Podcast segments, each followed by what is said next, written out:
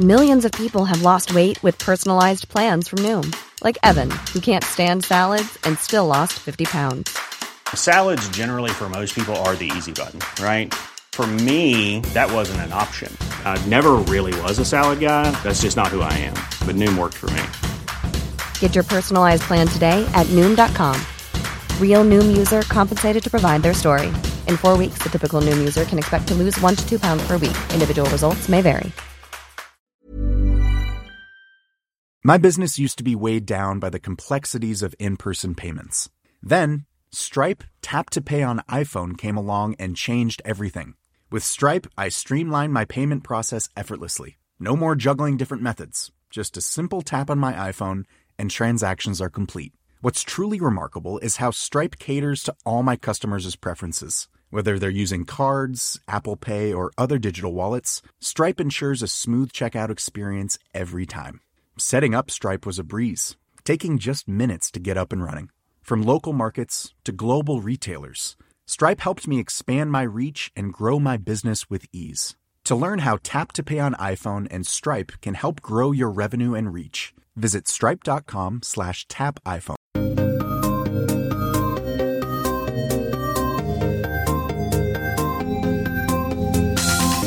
I'm Jen Cutter, and welcome to your one stop catch up for the biggest gaming stories from the past month, with a heads up on the major game releases for the month ahead.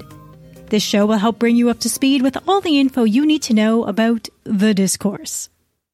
October started off with a bang with a 125 gigabyte data dump stolen from Twitch.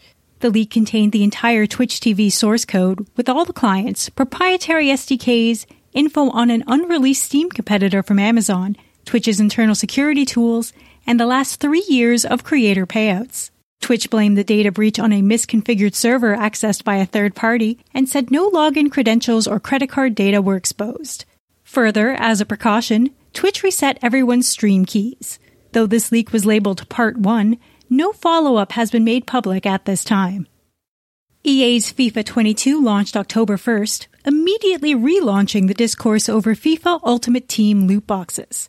Eurogamer published a long interview with EA's Chief Experience Officer Chris Bruzzo that's definitely worth a read if you want a deep dive on the topic.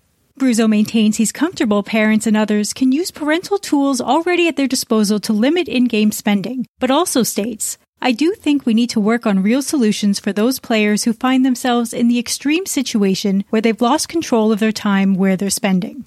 While EA claims loot boxes do not constitute gambling, publicized financial documents mention how potentially changing laws may impact this business model in the future. EA states net revenues arising from extra content sales for Ultimate Team games, including NFL and NHL, but primarily FIFA, was approximately $1.5 billion in its 2020 fiscal year. Currently, only Belgium has outright banned loot boxes. In 2018, the Belgium Gaming Commission declared them in violation of gambling legislation, which makes FIFA Ultimate Team Packs only purchasable by in-game currency in the country, while the rest of the world also has the option to spend actual money. In more EA and FIFA news, FIFA reportedly wants more than double the previous asking price for the license rights, and EA is considering walking away.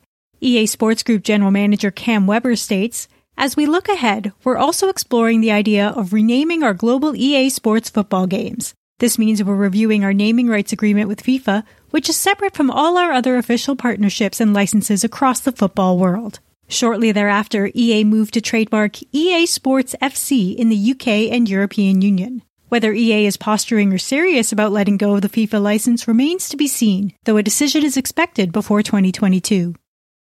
Steam has banned all games with NFTs or cryptocurrency, pulling blockchain games like Lightnite and Age of Rust off the platform. Steam's own marketplace for game generated trading cards and cosmetic game items continues to operate. Epic's Tim Sweeney, who earlier this year tweeted, We aren't touching NFTs as the whole field is currently tangled up with an intractable mix of scams, interesting decentralized tech foundations, and scams, posted a new tweet after the Steam news. The new tweet reads, Epic Game Store will welcome games that make use of blockchain tech, provided they follow the relevant laws, disclose their terms, and are age rated by an appropriate group. Though Epic's not using crypto in our games, we welcome innovation in the areas of technology and finance.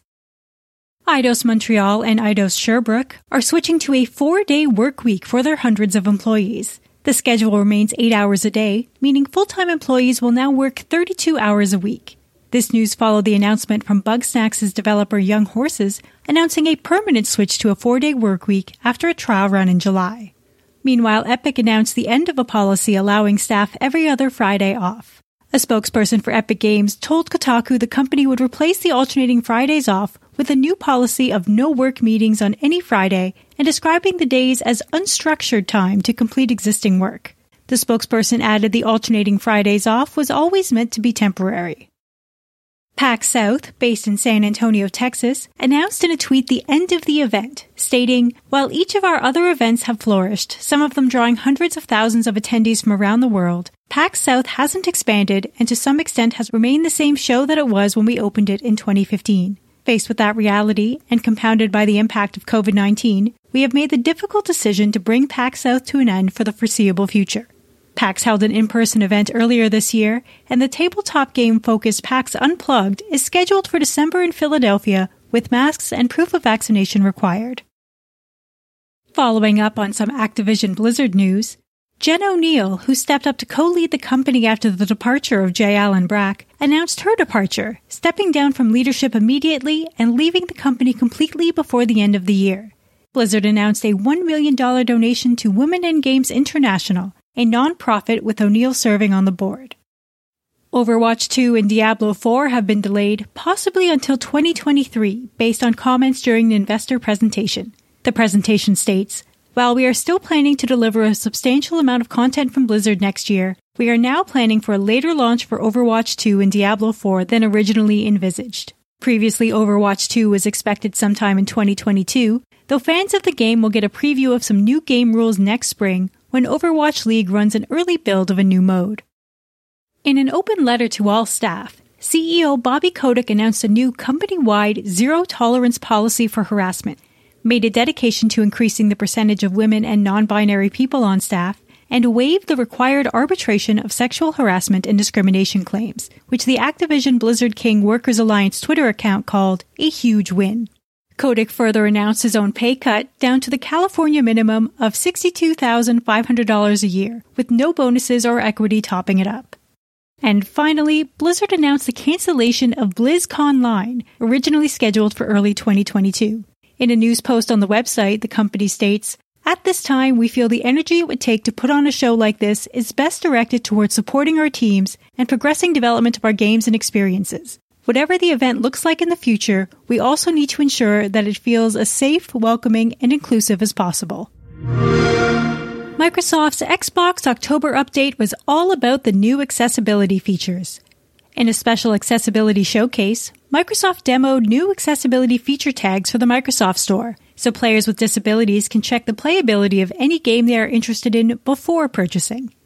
The list of tags currently includes 20 features, like narrated game menus, input remapping, and single stick gameplay, with more expected in the future based on player feedback. Though the tags will start with the Microsoft Store, in the coming months they'll roll out to Xbox.com, the PC Xbox app, and Xbox Game Pass. Also coming to Xbox will be a quick settings menu, allowing players to toggle accessibility features without needing to back out of a game. Global color filters on Xbox Series S and X for colorblind gamers to adjust how colors are displayed across games, apps, and menus. And improved night mode with adjustable filters, including a blue light filter, and ways to turn the brightness way, way, way down, including on controllers and the unit itself. And Microsoft and Sega announced a strategic alliance aimed at exploring ways for Sega to produce large scale global games in a next generation development environment. Which is a real fancy way of saying Sega is investing in studying Microsoft's Azure platform to produce something cool in the future. Possibly not the near future, as an investor event back in May noted results are expected sometime during fiscal 2026. 2026 feels like several lifetimes away, especially in gaming terms, as streaming games are just starting to hit the mainstream. Microsoft's Sarah Bond says, Together we will reimagine how games get built, hosted, and operated, with the goal of adding more value to players and Sega alike. Sony has made good on their announcement from March, ending PlayStation Store support on the PlayStation 3 and PlayStation Vita. The March announcement was met with such immediate pushback that Sony backtracked and delayed any change until now. Now, in order to purchase content for those systems, you'll have to ensure your PlayStation wallet is loaded on the web or a current console, as you will not be able to do so with a credit card or anything on a PS3 or Vita. The ability to download your existing games remains. Sony's October State of Play didn't have any details on major upcoming titles like Horizon Forbidden West or God of War Ragnarok, and was mostly focused on trailers for third party titles. Five Nights at Freddy's Security Breach is coming in mid December, Star Ocean The Divine Force in 2022, and launch title Bugsnax is getting a free update called The Isle of Bigsnax in early 2022. KartRider Drift, also set for 2022, is currently accepting signups for their closed beta December 8th to 15th. You'll need an Nexon account and can sign up to participate on console and PC. If you're not already familiar with the KartRider series, it's kinda quietly massive, with Nexon reporting 380 million worldwide registered users on PC in May 2020. Sony also announced an open beta for King of Fighters 15 starting November 19th. The test includes both PS4s and PS5s with crossplay enabled. It'll include eight different characters, two online modes, and two offline modes. Casual matches and room matches are online, while training and local verses are offline. I'm a huge King of Fighters fan despite being useless at it, so I'm extra grateful training mode is included so I can pretend to practice before getting my face kicked in online. Hopefully I'll see you there. Nintendo held two special events last month. The first revealed the final addition to Super Smash Bros. Ultimate's roster, breaking the hearts of everyone hoping for Geno from the SNES Super Mario RPG. The final fighter was revealed to be Sora from Kingdom Hearts with his handy Keyblade. The second event was dedicated to Animal Crossing New Horizons, surprising fans with a free content update for November 5th, as well as new paid DLC. If you're an Animal Crossing fan, you probably know way more about the importance of these updates than I do, so here's the really short summary for everyone else. The free update is shockingly massive, with the return of many fan favorite characters, the ability to expand Harv's Island with a marketplace, cooking is now a thing, as is the necessary farming for ingredients, and Cap'n can take you to new islands to visit and ransack for resources. More haircuts, more reaction, more customizing options, more K.K. Slider songs, more storage expansions. It really goes on and on. Then there's the paid DLC, which you can purchase independently for $24.99 or have access to as part of the higher tier of Nintendo Switch Online, which I'll cover more about shortly. The paid DLC is called Happy Home Paradise. You'll be teaming up with Lottie from the previous Happy Home Designer and Pocket Camp games design vacation homes for animals, and are given tons of new tools to do so. Describing those alone would take 15 minutes, so I'ma hit the brakes there. As for the new tier of Nintendo Switch Online, it's $34.99 a year individually or $79.99 for the family membership and cannot be purchased monthly, only the year long block. It includes access to 23 and counting Sega Genesis and Nintendo 64 titles, as well as access to the Animal Crossing paid DLC. So, yay, it's out! Boo, it's not going particularly great so far. Turns out there's a bunch of odd decisions and omissions in this new tier. One of the two biggest head scratchers involves Mario Kart 64. You'll get a warning that the game will not let you save any ghost data, a recording of yourself running the track you can race against, a feature facilitated in the original through the N64 controller pack, which was sold separately back then because of course it was. The new sold out updated wireless N64 controllers do not include a controller pack slot, though do feature built in rumble. Nintendo has so far not added the ability for players to save cart ghost data locally.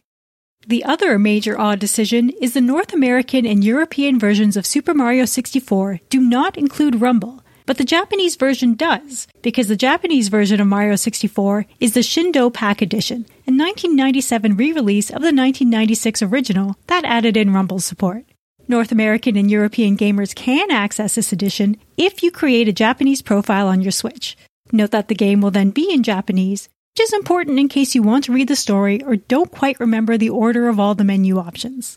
If you bought the limited time window version of Super Mario 3D All Stars, which disappeared from stores at the end of March 2020 as part of Mario's 35th anniversary, that currently remains the best way to play Super Mario 64 on the Switch and does include Rumble. There are also many reports of input lag and the lack of controller configuration options impacting enjoyment, especially for those familiar with the original. but it is possible Nintendo may correct the errors in a future patch. As a recent-ish example, Mario 3D All-Stars received a patch in November 2020, adding the ability to invert camera controls, critical for weirdos like me who are too old to adjust to doing it the other way, and also adding in the ability to play Mario Sunshine with a GameCube controller while docked, provided you own a controller adapter. Here's hoping Nintendo will subsequently improve the online titles for this higher price tier and do better out of the gate for future editions.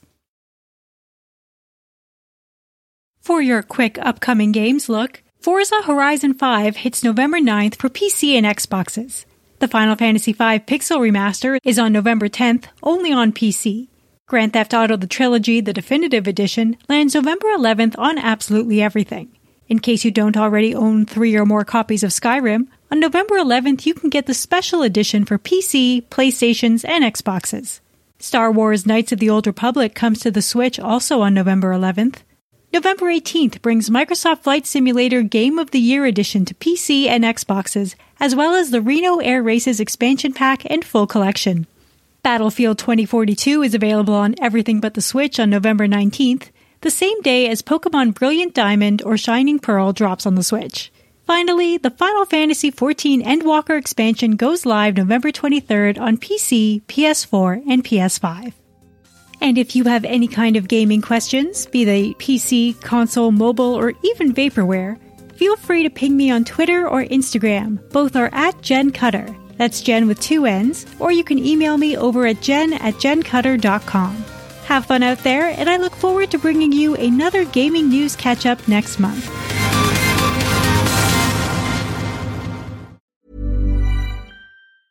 Hi, this is Janice Torres from Yo Quiero Dinero. If you own or operate a business, whether it's a local operation or a global corporation, partnering with Bank of America could be your smartest move. By teaming with Bank of America, you'll enjoy exclusive digital tools, award winning insights, and business solutions so powerful you'll make every move matter. Position your business to capitalize on opportunity in a moment's notice. Visit bankofamerica.com slash banking for business to learn more. What would you like the power to do? Bank of America NA, copyright 2024. This message comes from BOF sponsor eBay. You'll know real when you get it. It'll say eBay Authenticity Guarantee. And you'll feel it. Maybe it's a head turning handbag, a watch that says it all, jewelry that makes you look like the gem, or sneakers and streetwear so fresh every step feels fly. eBay gets it. So look for the blue check mark next to that thing you love and be confident that every inch, stitch, sole, and logo is checked by experts. With eBay Authenticity Guarantee, you can trust that feeling of real is always in reach. Ensure your next purchase is the real deal. Visit eBay.com for terms.